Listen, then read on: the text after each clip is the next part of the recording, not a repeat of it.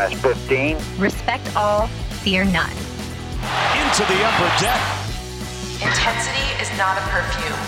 Oh my goodness. Five, four, three, two, one. Happy Thanksgiving week, everyone, and welcome into the MASN All Access podcast. Bobby Blanco, Amy Jens coming at you from our MASN web studio, tuning in live on the MASN Nationals Facebook page and YouTube channel. Hopefully, you're checking us out after the fact on Apple Podcasts, Spotify, Google Podcasts, SoundCloud, wherever you get podcasts. You can find the MASN All Access podcast. Amy, I love what you've done with the place. um, you've uh, spray painted some of the background right here, and it looks much better on our set. Not as enclosed in a corner, Right. more like decorated uh, wall set. So I really Yeah, appreciate while I was gone. Yeah, a little bit less like uh, we're in a concrete corner. Yeah, mm-hmm. And I don't know what it looks a little bit more like. Maybe a city wall is what we're going for here. Yeah. So don't destroy us in the comments if it looks bad. I'm not an artist. um, but Paul Mancano, our producer, helped me yesterday. We had spray paint everywhere. But um, Bobby, I've been really bored since you've been gone. I had to spray paint. and what did you do this last week, Bobby? Uh, I was just hanging out in Costa Rica. Just a, Costa Rica. just a quick trip to Costa Rica. got Yep. married and went to Costa Rica. Got married. Um, I, thank you so much to you, Brendan and Paul, uh, for covering while I was gone. Um, got married on the 12th and then left for our honeymoon on uh, the following Monday. So I was gone all last week in Costa Rica. Wonderful time. Uh, I can't thank enough to all of our friends and family for coming out, having fun, all the well wishes I received um, from people on the blog, on Twitter, text message. Um, I, it really, really means a lot to me. Um, it was a great week, great time.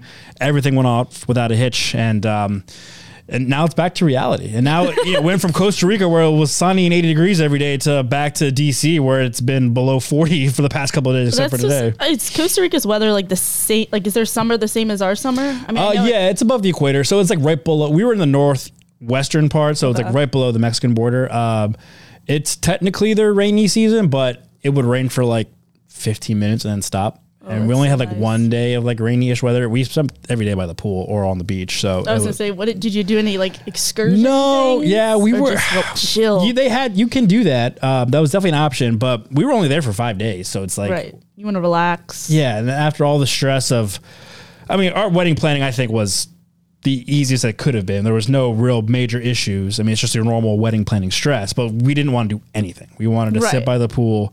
Eat and drink everything and go to sleep and just re- relax. So that worked out really well. Um, you could go off and like climb a mountain Yeah. or hike a volcano, go into the jungle. There was like a sloth viewing tour we considered, but like a lot of those, it's a very remote resort. So a lot of those, like you have to drive like two hours Oh, really? away and then back, obviously. So Okay. we were just like, nah, we didn't do really anything. Yeah. we the just beach sounds good to me. beach was nice, pool was nice. Um, And you had perfect weather on your wedding day. Yep. Oh yeah, yeah. We got lucky. That Friday, the 11th, Veterans Day, was a little gloomy, but we traded that for beautiful weather on Saturday, the day of the wedding. Um, I've already seen a couple of pictures come back from that, um, so Oh, fun. I'll, I'll post some of those on Instagram soon. To me, we haven't got all of them back yet, but some of them, and it's just like you can just tell. It's just it was a beautiful day for it. Um, we got super lucky. Had everyone had a great time. Um, just really blessed, honestly. I know it's cliche to say, but really do feel. Now he's a married lucky. man. Look, Yep. check it out. Check Ring. it out. Yep. Sorry, ladies. now I get why He's Beyonce taken. does this. Yeah. yeah. Um, yeah, it's definitely different. I love it. It's definitely different. Um, I feel like it's the only time I really notice it is now that I'm typing. Okay. And I, I feel like it's like, you know, when um, hitters like put those weights on their bats when they're on deck circle and then take it off. Like, I feel like your version of- Yeah. Like I'm, I feel like I'm slower typing on this finger. And then if I take it off, Okay. I'm like really fast. so it's, yeah, no, it's definitely different. It's great. I love it. It's like the perfect ring for me. Um, yeah, it's great. It is weird. It's kind of weird seeing it like on and putting it on. Did you have Um, an Apple Watch before? Yeah, I've, I've had Apple Watch for like a year now. Really? it took me to get a ring to know you have, have an yeah, Apple Watch. I guess I never All look at your hand. right, now you do. Um, but yeah, well, so congrats. yeah, thank big you. congrats to Bobby. Now he's back, back Yeah. to reality. Yeah, and again, thanks for Brendan for pitching hit, pinch hitting uh, last week, and then Paul uh, producing, of course. Uh, we re- I really appreciate uh, all that help. So. Um, Last week, you guys, there was a lot happened when I was gone. A lot of Um, good deadlines. for you. Yeah, a lot of deadlines. You and Brendan talked about um, the deadline for the 40 man roster. The Nationals removed some guys and added some prospects to the 40 man roster to protect uh, from the Rule 5 draft. So if you missed any of that podcast, be sure to check it out on your favorite podcasting platform or go back and rewatch on YouTube or Facebook. Um, there's a deadline after you guys did the pod on Wednesday. Last Friday, the non-tender deadline, Right. and the Nationals had ten el- arbitration-eligible players um, to uh, tender contracts to or not tender contracts to. Um, we're going to talk about that for the most part of this pod. But Amy, some quick housekeeping notes. The Hall of Fame ballot came out yesterday.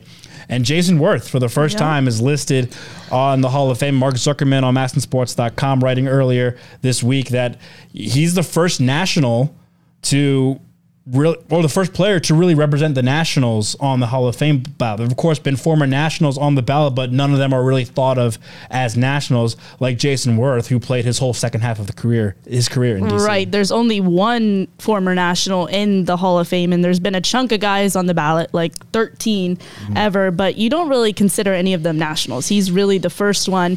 And he spent his whole, yeah, like you mentioned, half of his career with the Nationals. And just he might not get in. He probably won't get in, but to, to make the ballot in his first year of eligibility is exciting. The first time that we've really gotten to see that uh, from a national in their entire existence. And really, the next national that we'll probably see actually get in is Max Scherzer, Right. Uh, whenever his career ends, but still, still exciting uh, nonetheless. A, a exciting second half of Jayson Werth's career with the Nationals. Right. I mean, he played 15 years. He made an All Star game when he was in Philly. He won a World Series, in Philly.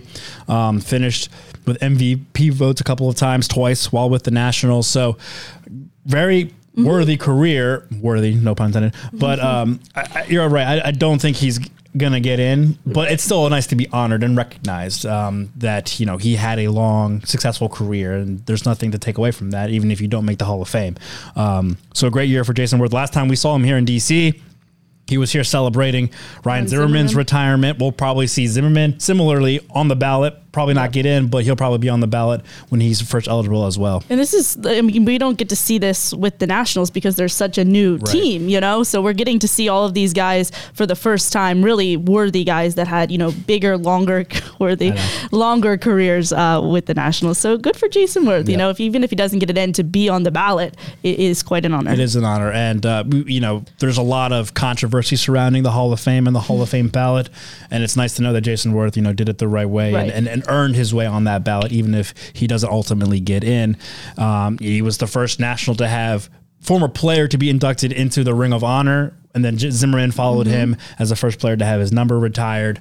Um, so that's pretty cool that those two guys get to celebrate that. And once Zimmerman probably gets on the ballot as well, that'll be cool for them to kind of say, "Hey, look, look, look, look what we accomplished, mostly together um, for those couple of years." You know, Zim and Werth won, of course, four division titles here in DC, four playoff appearances, um, and and Werth was here celebrating, you know, the 2019 World Series run as well. Was a lot of his former teammates were on that championship team, so deep ties to the DC area Right. for Jayson Werth. I'm sure Nats fans are very happy for him um, and celebrating the fact that he's being recognized um, as one of the best players of his generation. Probably, again, well, probably won't get in, but still one of the top players over the last over his 15 year career. Yeah, and it's fun to see. You know, it was fun to see him back in the 2019 World Series run, and it was really exciting to see him back at when Ryan Zimmerman's number was retired, Right. and hear him talk about Zim and really all of those guys to be back because you know they had a, a good run there for Right. A, a decade, really. Yeah, and he'll always be thought of as the the first major free agent signing that turned Oh, the corner. yeah. And when this franchise turned the corner from,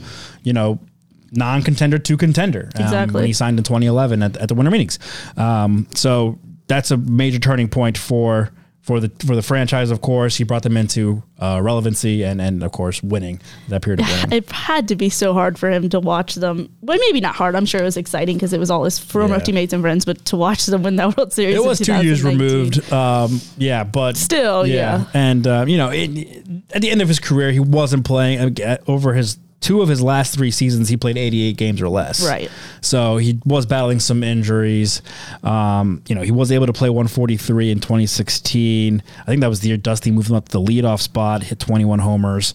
Uh, so a pretty strong campaign right there, but then he couldn't run it back in 2017. But yeah, you're right. It's got, it's, you know, it is, you're happy for them, but you just kind of wish you were also there with them Um, but he did get his ring in Philly, so he does have Right. a ring. Um, and um, so uh, again, a successful career by Jayson Werth. Of course, he'll always be remembered for this moment in DC when the the walk off home run um, in Game Four of the 2012 NLDS against the Cardinals. Um, magical moment right there. That really cemented his legacy in DC right there. That's a that's a Right. big time free agent signing moment for him. Oh, Bryce for Harper sure. had a couple of those this past October for Philly. Um, great moment for Jayson Werth right there. So happy for him. I'm sure Nats fans are happy for him as well. Um, and uh, that's some good news to talk about um, in, in terms of Nationals past. Um, all right, well let's go on to the uh, the non tenders. Um, the, the, like I said earlier.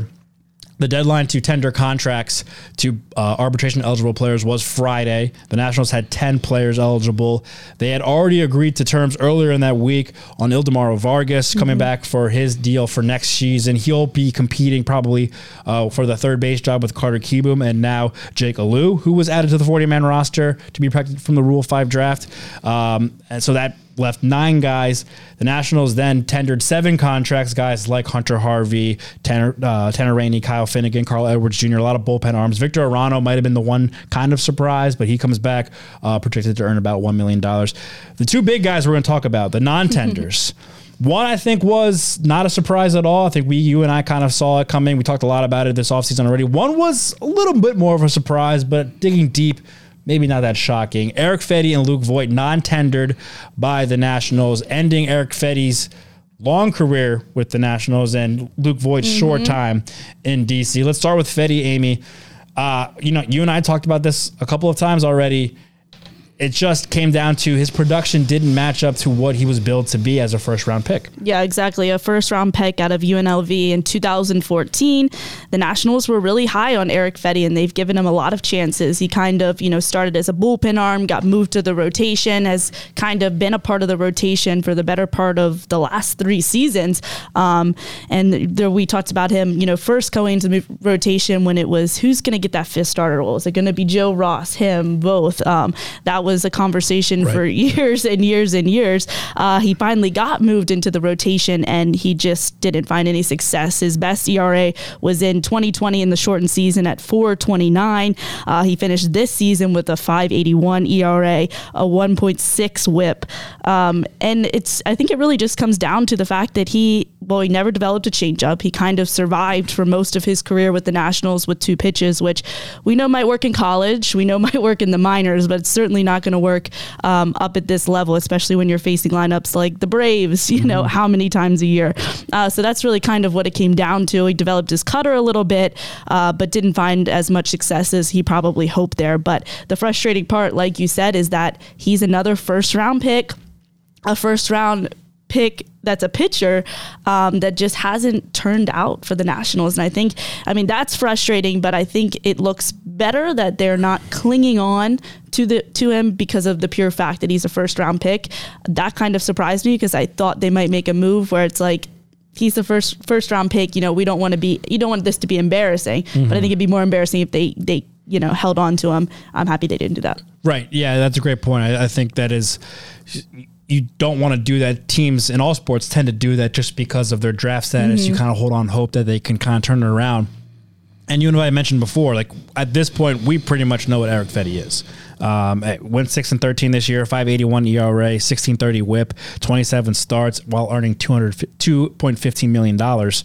Um, he was projected to get bumped up to about three point six million dollars per MLB trade rumors with an ERA that high, whip, and you're not winning many games, it's hard to justify that. Even I mean, you look at that, that's a small amount for a starting pitcher, but like the production just doesn't match. And um, I, I think you're right. The Nationals, it was a kind of a tough choice because of where they drafted him, and of course Mike Rizzo drafted him. But you know, at, at this point, we understand what he is. You talk about the pitches he wasn't able to develop.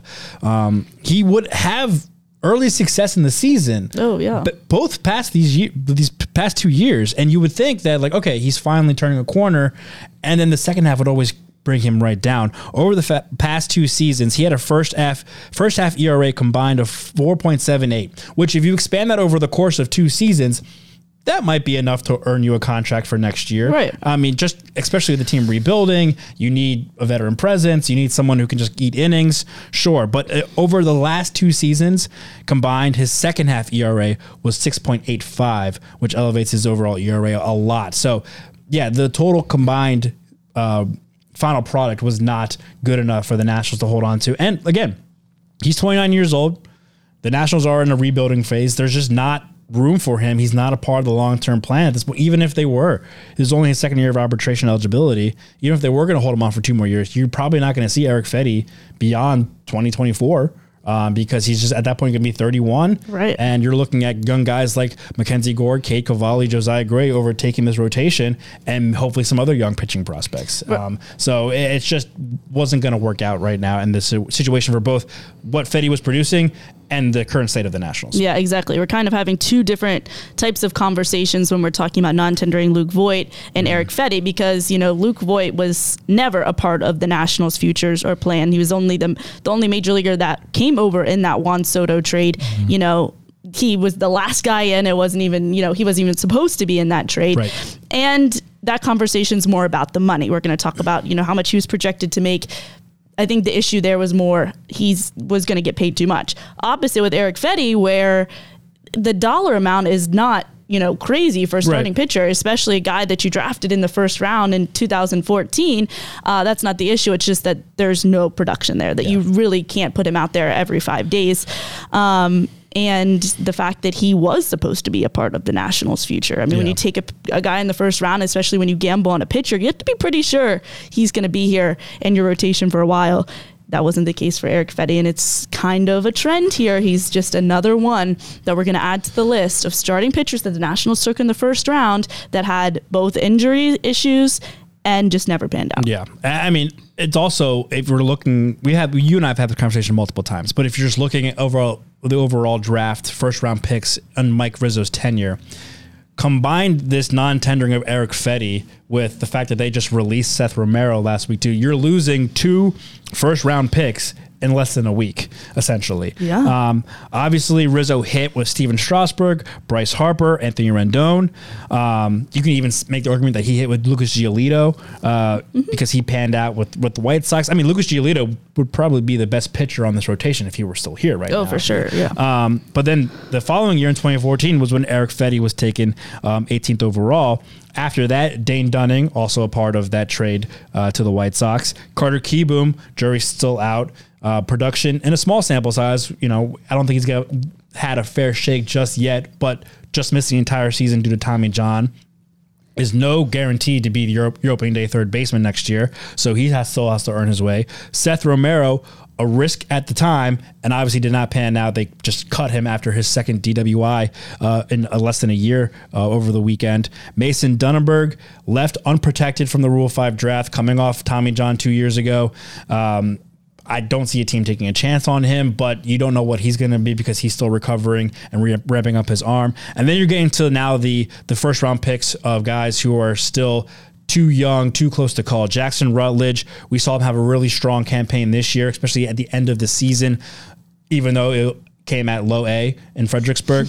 And then, of course, Cade Cavalli, Brady House, Elijah Green. Jury's still out on all of those Right. guys. Cade Cavalli looks like the cream of the crop. Brady House looks like he could be a player, but he spent Injuries. missed most most of the season with a back injury. And then Elijah Green, too young to tell, he didn't make it out of the Florida uh, Complex League this past season, and he played in uh, I think it was like twelve games or something like that. So. A lot of misses on that first round pick after you get past the Strasburg Harper Rendones. Um, guys that are going to be no longer here or guys that are still question marks.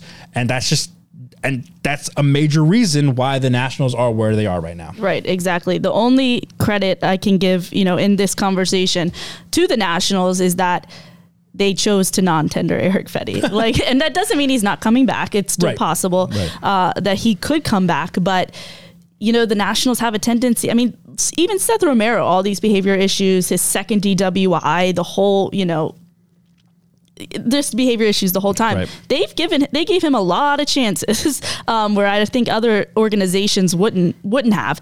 Um, you know, same thing with a lot of these other pitchers. I mean, look, we're still seeing Patrick Corbin's production. He's they don't have a choice but to put him out there every five days. We know the Stephen Strasburg contract is going, um, but you know, at least they didn't just continue down this path. You know, um, so so credit to them, I think, for that. yeah, it, it is a different conversation when we're talking about like Seth Romero and Eric Fedde.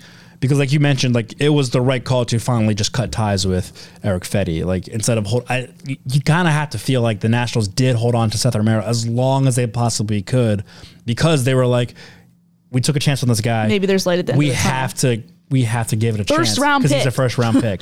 Um, you know, projected to have all the talent in the world, just some off field troubles they thought they could fix. Obviously, they could not, um, and that's just you almost feel like they held on to him a little too long, Right. Um, and just didn't. You know, just say accept the fate that like, all right, well, that was a miss. Um, but yeah, it's just a long line of guys that haven't out. Now, you hope I wouldn't. I guess the Nationals weren't officially rebuilding because Jackson Rutledge was selected in 2019. 2020, the season hadn't happened yet because of the pandemic. Uh, so Cade Cavalli still, but then like Brady House and Elijah Green are now the first two picks in this rebuild, essentially.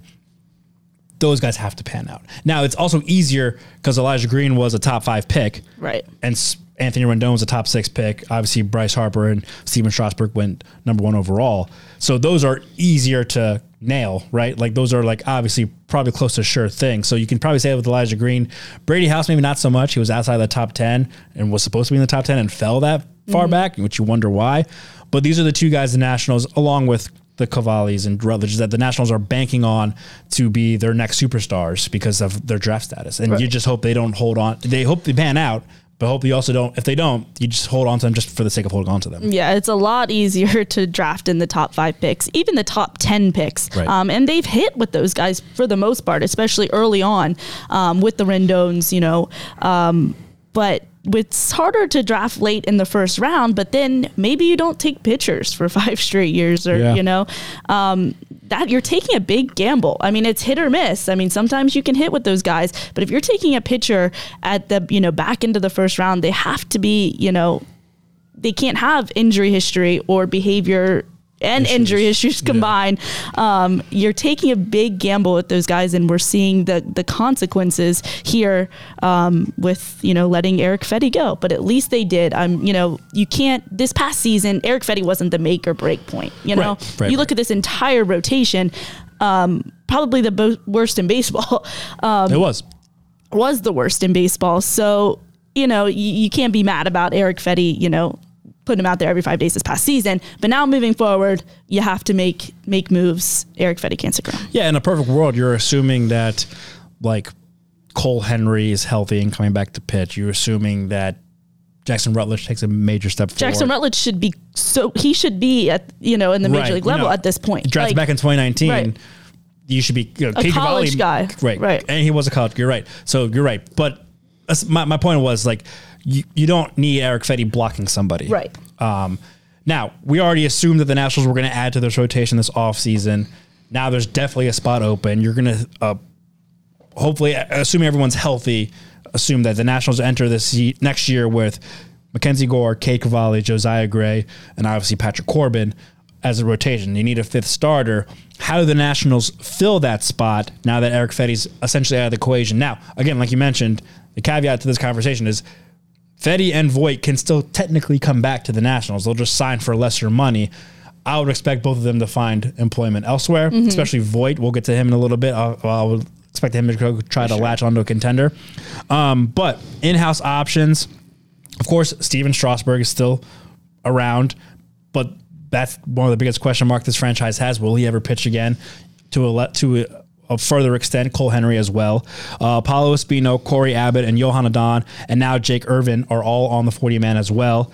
Uh, and then, of course, you have Jackson Tetreault and Evan Lee back in the minors that they um, outrighted uh, at the beginning of last week. So those are all your in house options to cover that rotation. We already said the Nationals probably need to go out and add to this starting pitching uh, this offseason. I'm not expecting them to go top tier, right? They're not going to be in line for a Jacob DeGrom or Justin Verlander. Second tier guys, maybe are those are guys though probably looking for multiple years, a little bit more money.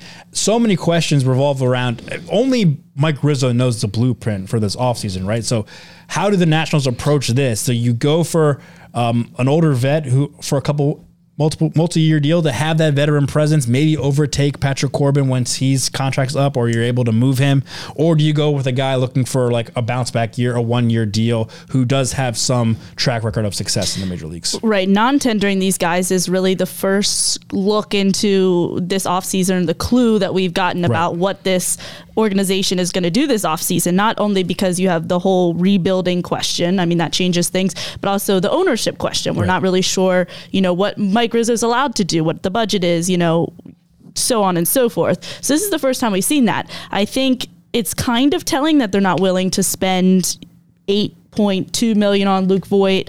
Um, you know, I think that's a little bit telling, but if they're going to spend money anywhere, if I had to guess with the Nationals organization, it's probably going to be on a pitcher. Yeah. Um, they might be a little bit more willing to spend money on a starter than they would uh, just a flat out DH, which Luke Voit is, and we're going to get to that in a minute.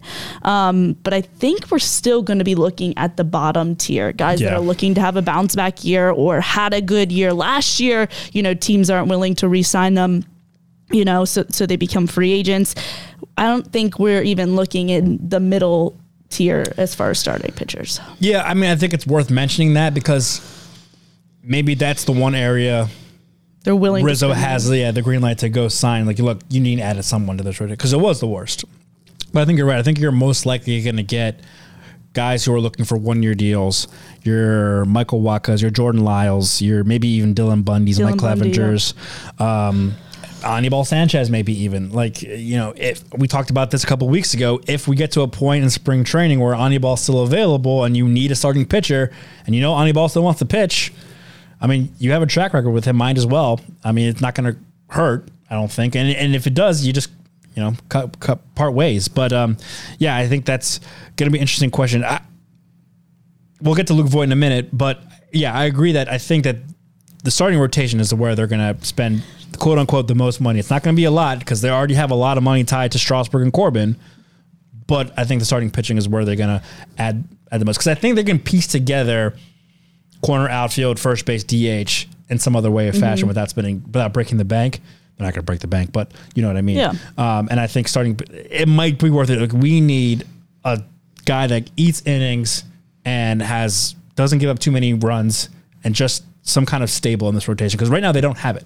Right. They don't. I mean, for a long time they always had at least three guys that were counted on. They don't have a single one right now. Nope. So they need at least one, I think. Yeah, the the Stephen Strasburg and the Patrick Corbin contract ties their hands a lot. A lot. I mean, and we're going to keep talking about that this offseason, uh, all of next season, and that's really unfortunate. But I don't think. I mean, this is this could be a really good turning point about how the Nationals, you know, not only draft but you know what they do in free agency. And it, I this year in particular, it does not make sense to go out and sign a pitcher for a multi-year deal. It just doesn't make sense. You need a guy this season. I mean, if you're going to non-tender Eric Fedde, um, maybe not bring back Anibal Sanchez, you need a guy who's going to come in and just be able to pitch the whole year, have half decent outings. You know, you're not going to get a great starter, but don't go out and sign, you know, a middle tier pitcher for a multi-year deal when you don't have to. It just doesn't make sense. I, I th- also think like, you know, it's that got to be a two way street, right? Like the player has to want to come here. That's part of it too, Not yep. the most desirable location right now, destination for a free agent because guys want to win. The Nationals aren't going to be contenders next year. Um, everyone knows that. So if it's going to be a multi year deal, you're probably going to have to overpay him to come here to play here for multiple years. And I think I agree with you. I think that's just not the business the Nationals should be in for this offseason or even next. Right. It worked when they were competitive. It worked, you know, with Max Scherzer. I mean, nobody's going to look back at those moves and say, you know, that was bad. It works. But in a rebuild, you just can't do it, especially since their philosophy has been drafting all these pitchers. You have some young pitchers in the system that you hope over the next two seasons when the Nationals are competitive again and whoever, you know, whatever starting pitcher you get this year is out the picture, out the door, um, you know, you hope that they can fill in those spots in the rotation. So it just doesn't make sense, you know, to spend a whole lot of money there, especially if you're not willing to spend, you know, whatever $8 million or whatever Luke Voit would have gotten in arbitration. We'll also hope that those young pitchers are healthy, and we talked about that a lot. And I, I I would go for a guy that has proven to to last the whole season. Has a you know it's not going to have like an ERA under two, but he can eat innings and give you solid outings, and that's like what we talk, we always talk about. At least give your team a chance to win. And uh, there's a handful of those guys I just mentioned can do that, uh, proven that they can be have some longevity and have you know some durability. I think that's what the Nationals need the most right now because yes, Josiah Gray proved that he was durable this year, but he fell off. I mean, we talked about it, you know, the most innings he's ever had, yes, but Patrick Corbin, he's durable too, but the product product is so bad. So it's like you need someone that kind of middle of the pack to be the guy you can depend on every five days because the other four days might be a kind of toss ups until McKenzie, Cade, and Josiah prove themselves. Right, and that was one of the main issues with Eric Fedde is not only did he bat- battle injuries and miss some time throughout the season, but even in his outings, you know, he got into trouble really early on, and you know they had to go to the bullpen early on. So you need some guy that's going to be kind of the opposite. You're not going to get a sure thing. Perfection uh, is far away, but at least somebody that can be more durable than Erick Fedde was. Right, exactly. So let's move on to Luke Voit. Um, now, like I said, this is was a little bit more of a surprise. I think people will say, "Well, why'd you trade for the guy and then non-tender him?" And you mentioned, you referenced, you know, he wasn't their first option. Eric Hosmer was, and Hosmer vetoed that trade, which was he earned the right to do, and then eventually got sent to Boston. And the Nationals needed to replace a, a veteran first baseman at the major league level because they're giving up Josh Bell as well. Um, and so that became Luke Voit, who wasn't able to veto that trade. I think you and I, I, I won't speak, I assume that he would be back next year. Uh, just because I kind of was in that camp where it's like, why give up so much to bring this guy in if you're not. And the other part is now you have another starting position to fill. Right. And you had a guy in house that yes, Luke Voit wasn't great when he was here. Um, eight point was it 8.2, 8.3 million projected by MLB trade rumors. That's from what he gave you was not is way too much. I mean, maybe early on Luke Voit, like his 2020 campaign, um, but I, that's another starting position that you now have to fill. And I wonder if getting bit by the Nelson Cruz contract kind of crept into Mike Rizzo's mind, being like, well, I'm not going to overpay another DH to have a subpar season. And I kind of like that. The same thing with I said they learned with Erick Fedde. I feel like they learned from the Nelson Cruz contract. You know, they are learning from their mistakes where you can't pay a DH that much and just hope that they can go back to the production that they had in 2020. I mean, yeah, he led Major League Baseball in home runs in 2020, but Luke Voit is kind of it's been downhill ever since. I mean, don't get me wrong, he was one of the main sparks in this offense, but that's because the lineup was so bad at some points. And, you know, he's turning 32 this offseason.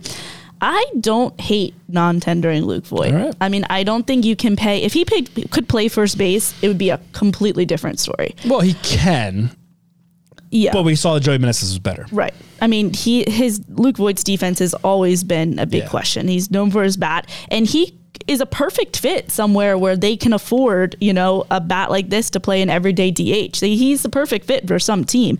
I just don't think he's a good fit for the Nationals moving forward, especially if you're going to have to pay him that much. Yeah. You can get a bat that's cheaper, hopefully, you know, to be your everyday DH, or you know, they'll just rotate guys. Yeah, yeah, I, I agree. Uh, it's just like we're we talked so much about like this offseason is so vastly different than any other offseason because one, there's no lockout, so free agency is full go, um, and two, this is now like the first full regular offseason of this rebuild. So I agree, like eight point two to a DH that hit collectively 22 home runs and only nine in 53 games with the Nationals, which I know it's different circumstances, but it was essentially the same amount of games he hit. He played in the shortened 2020 season when he hit 22 home runs. Right. So I, I know he's a starter playing at Yankee Stadium, but numbers are numbers. So, but it just creates another open roster spot as a starter. Like if this was a bench player, if Luke Voit was like your backup first baseman, backup, you know, your first pinch hitter off the bench, perfectly fine. I get not playing 8.2 to a, a bench player, but he was going to be the starting DH slash play first base when Joey Meneses needed a break, you know, going back and forth right there. You're right. The defense wasn't up to snuff, but like he could still do it.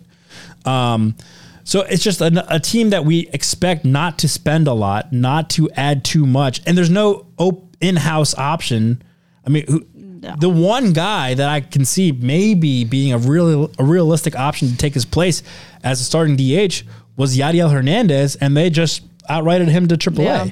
So now you're, you know, banking on uh, Riley Adams being an everyday DH. We just saw that his bad had a struggle this year. He spent a lot of time in AAA, mostly to catch every day, but also because his offense wasn't really playing up to the major league standards. I, you know, it's just to me like the way that the national again, we don't have the blueprint in front of us, but I would assume they're trying to spend as little money as possible, and by doing this, you know, they must have some kind of plan where they see someone out there that will cost not as much and can get similar production to be their DH. Right. I, I think that's what it comes down to because now they have to fill left field most likely, um, and they have to have an everyday DH. And this is the only second year that the Nationals had to worry about that. Right. I mean, you know, and the first go around they failed. like Nelson Cruz, that was just yeah, not a good move. And that's the first time that they had to fill. It's a new position, you know, um, and I think that they don't. I think you. That's a really good point. Is that they got burned on that the first time, and I think that this go around, it just doesn't make sense to spend that much money. So I think there has to be somebody out there that they can get for cheaper. Um, and you know fill that position and then left field is is still a big question mark too Yeah, so um, looking up some free agents that are similar to Luke Voit and his 0.4 WAR, according to Fangraphs. There are some DHs and first baseman. The designated hitters, Jake Lamb, he's 32 years old, had a minus 0.2 uh, WAR per Fangraphs. Jed Lowrie, 39 years old, a little way older, um, not- minus 0.3. Alex Dickerson. 33 minus 0.3. Some first baseman, Jesus Aguilar, he's uh, 33 years old, a one war. Carlos Santana, older, 37, but a war above zero. Miguel Sano, 30, zero war. Dominic Smith from the we know from the Mets, 28, but minus 1.1 war. So those are the kind of guys that you're probably looking that would cost a little less than Luke Voit and get close to around production and maybe you get lucky and they have like a bounce back season. right exactly and there, yeah there's still a possibility they get a first baseman you know Right, and then move have Joey Meneses to left field. yeah you have can move Joey Meneses to left field and he can DH some of the time Right. for you so you know it's not Joey Meneses isn't a, a set thing at first base it's just that's also when we thought that Luke Voigt would probably you know I guess it does give them some flexibility. Whereas you're not just looking for a specific DH. You could look for an outfielder and then have Joey stay at first base um, and then fill DH some other way. But if you decide to go first base route, move D, then you- you're banking on Joey Meneses being able to hold his own in left field because we saw Lane Thomas excel in right and of course Victor Robles in center. So that would be the only really position that Joey could probably fill other than first base, where he's pretty good at. Right. I mean, not just offensively. Like I like him at first base, He's pretty yeah. good defensively at first base. Um, the other contracts that the Nationals did tender, Lane Thomas, I just mentioned, um, and their projected salaries per MLB trade rumors, 2.1 million. Victor Robles, 2.5 million. Kyle Finnegan, 2 million. Carl Edwards Jr., 1.6 million. Hunter Harvey, 1 million. Tanner Rainey, 1.5 million. Of course, coming off Tommy John surgery. And then Victor Arano, uh, 1.5 million as well. Um, no, actually, sorry, that's 1 million uh, for Victor Arano. So, all those, you know, you look at guys like, especially those bullpen arms, Finnegan, Edwards, Harvey, Rainey when he's healthy, Arano, all making projected to make two million or less for You like it. bringing it back for your sh- biggest strength last season. I think that's the Nationals. That's probably the biggest upside to all this for the Nationals that they're going to be committing what less than ten million dollars collectively to their bullpen. Right. And Sean Doolittle coming back on a minor league deal, a lot of incentives. He could probably, I think he can earn up to two million, but oh, still, you're like, you're that's what you have to do that's what you have to do. They're going to have one of the lowest payrolls for the first time in a long time mm-hmm. in baseball, but that's a lot of production right there from Finnegan, Edwards, Harvey turned around, and then you know Arano played a role. yeah, if you can get all those guys back and it's one, you know, two million dollars a piece, that's what you kind of have to do, especially in a year like this, especially when it was the greatest strength on your whole roster. Um, and I think we both agree, you know, the only position I think that they will spend, you know, the most money or the, you know, the largest dollar amount is going to be if they go out and get a, a starting pitching. But this is the first time we've seen, you know, kind of gotten a little look into their mind and their moves um, this offseason. We kind of have a little bit of more idea of what they're, you know, willing to spend money on. Yeah, and there's a lot more coming up. Um, obviously, this week can be a little quiet with Thanksgiving coming up. Next week, they'll be prepping for the winter meetings. Rule five draft. Rule five draft is a big one. We'll have a preview of that. I think we should preview that next week Yep. uh, before um, San Diego gets underway because the Nationals have the number one overall pick in that draft. And this is something that the Nationals have not used in the past. But when you have the first pick, you have to use that. And um, they'll have an open roster spot to pick someone that they have to keep that player on the 40 man, uh, on the active roster, excuse me, for the entirety of next season. Um, do you go pitcher? Do you fill the outfield spot that way? Probably won't find a slugging DH over there, but you know who knows what you can get there um, and and take it. And this is what you're going to do. You're going to see a lot of minor league deals. You're going to see a lot of. They, just signed a couple of more minor leaguers to, to with invites to spring training. That's what the Nationals are going to do over the next couple of months, um, and we probably won't see actually major league contracts dished out until closer to spring training. Right, exactly. It's you know not exciting, not the big names that you want to see, but it's something that you have to do in a year like this, and it'll be curious to see if they find some success. They get a, uh, you know, somebody that can really be, you know. An everyday player in the Rule Five draft, you know, it's definitely a possibility, especially if you have the first pick. So they have to hit on that. Maybe they take two players in the Rule Five draft. Um, it'll be exciting to see. A lot of little moves, but you know, something to look forward to this whole offseason. and this is like this has ramifications more further down the line, but also the draft lottery Yep. is in two weeks. That's going to be Talking to Mark Zuckerman the other day, I mean, he was like, the Nationals have the basically the same odds of getting the first pick as they do the seventh pick.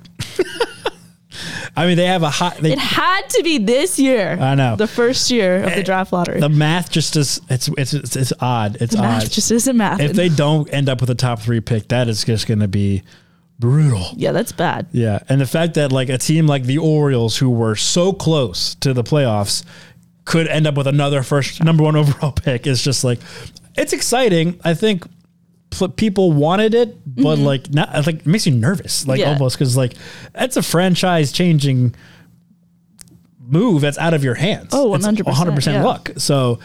Uh, you know, you're talking about a franchise altering player in the top three, or you know, you're taking a shot at someone in the like five to seven range again. Yeah, that that changes things. You did say everyone in the top ten is pretty much a sure thing, Yeah. but the closer you are to the top is the Oh, well, surest yeah, of things. for sure. Yeah. So that'll be interesting to see how that all pans out. So winter meetings is going to be it's going to be an exciting week. Yep. Yep. Riz will be talking a bunch. Davey will speak. Um, of course, the draft lottery, um, the Rule 5 draft, any roster moves, of course, they'll move, and we'll have full coverage of that on MASN Nationals Twitter and Facebook and Instagram. Be sure to tune in. Um, it's one of our busiest weeks of the year. Yeah. Um, and so we'll have full coverage from San Diego on all our social media accounts and on YouTube and on Facebook. So be sure to subscribe, follow. We'll have another podcast next week uh, previewing all of that stuff coming up in the Rule 5 draft. Um, the MASN All Access podcast, of course, is available on Apple Podcasts, Spotify, Google Podcasts, SoundCloud. Um, watch us live every Wednesday at 1 o'clock on YouTube and Facebook. We really appreciate all all of your comments, subscriptions, um, and, and tuning in and, and joining the pod. Really, you're becoming a part of the show. At Amy Jennings News for Amy on Twitter, I'm at Bobby underscore Blanco. Thanks to Paul Mancano for producing the show behind the scenes. Have a happy Thanksgiving, everyone. Enjoy the long weekend. Be safe, um, and we will see you next week.